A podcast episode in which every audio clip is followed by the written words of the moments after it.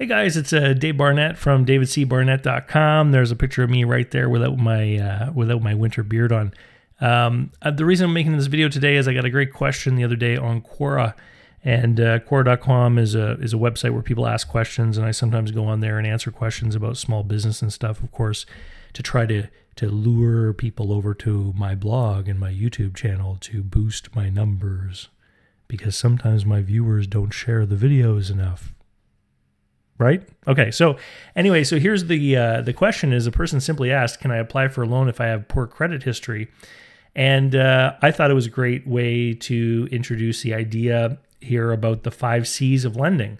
Because if you talk to any of the old school bankers, if you can find one, who used to be a banker when bankers were actually banking.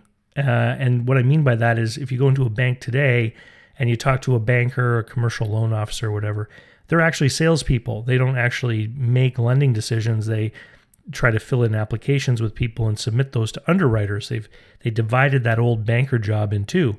But at one point, back in the 60s and 70s, for example, you'd walk into a bank and you'd talk to a banker, and the banker would actually be making the lending decision, and they would always have their 5 C's. And one of the 5 C's is character. Does this person have a good reputation? Are they well known in the community? Do people believe in them? You know, do they have good family values, etc.? And of course, back in the day when people lived in smaller communities, the banker could know your reputation. They would know that if you went, you know, if you had been in the Boy Scouts and if you were a member of a church, for example, if you had worked somewhere, they would know if you'd ever been, you know, accused of stealing or had gotten into trouble with the police or anything like that. And in today's modern world, that character has been replaced by the credit score. And so what the credit score tries to measure is, it measures how good are you at paying your bills on time, and have you ever, you know, not paid back a loan, that kind of thing. So this person is saying, I've got a poor credit history, can I get a loan? And the four other C's are collateral, capital, cash flow or capacity, and conditions. And so let's just talk a little bit about them. I answered them here on the Quora page, but basically the way to think about this is, if you've got poor character, if the other 4 C's are strong enough, then in fact you may actually qualify for a loan. So collateral is, what on earth can the bank get their hands on if you don't pay? So what that means is, if you've got good collateral for the loan, then, you know, there's a plan B for the lender.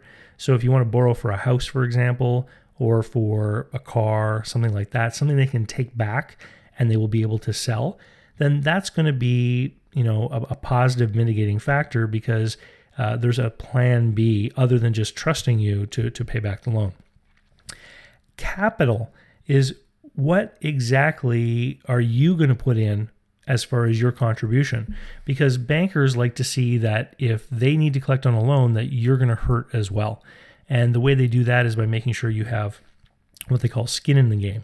So if you are going to buy something for $1,000 and you put down $400 of that, and then don't pay the loan and the bank takes the item from you, then you've lost $400. That hurts.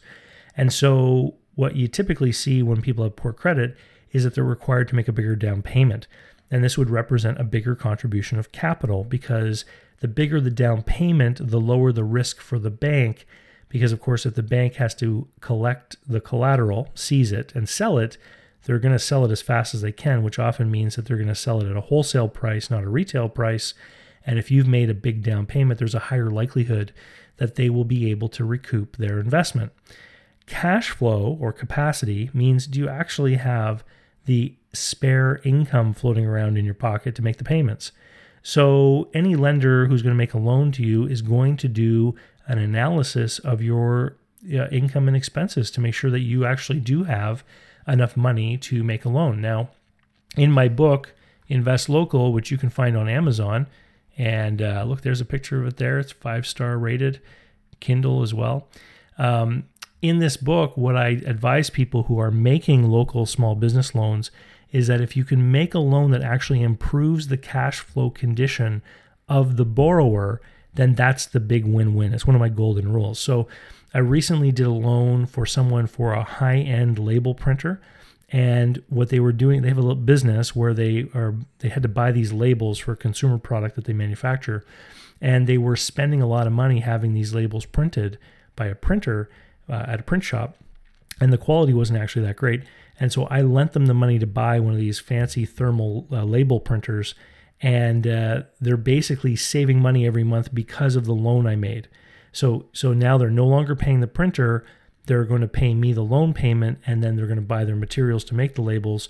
But at the end of the day, they save. So my loan actually improved their capacity or their cash flow, which again makes it safer for me because they have the money to pay me. They're saving money in their business. And then the last item, the last C of the 5 C's of lending, of course, are conditions. Is what are you going to be using the money for? And so this will be important if it's a business loan, for example, because if you say, I'm going to use the money for an advertising campaign, or I'm going to use the money to increase my inventory in the lead up to Christmas, those are two very different things. If you buy inventory with the money, then you've got something to liquidate that you can turn back into cash. If you're going to take the money and put it into advertising and the advertising doesn't work, well, the money's gone and there's nothing really there to show for it.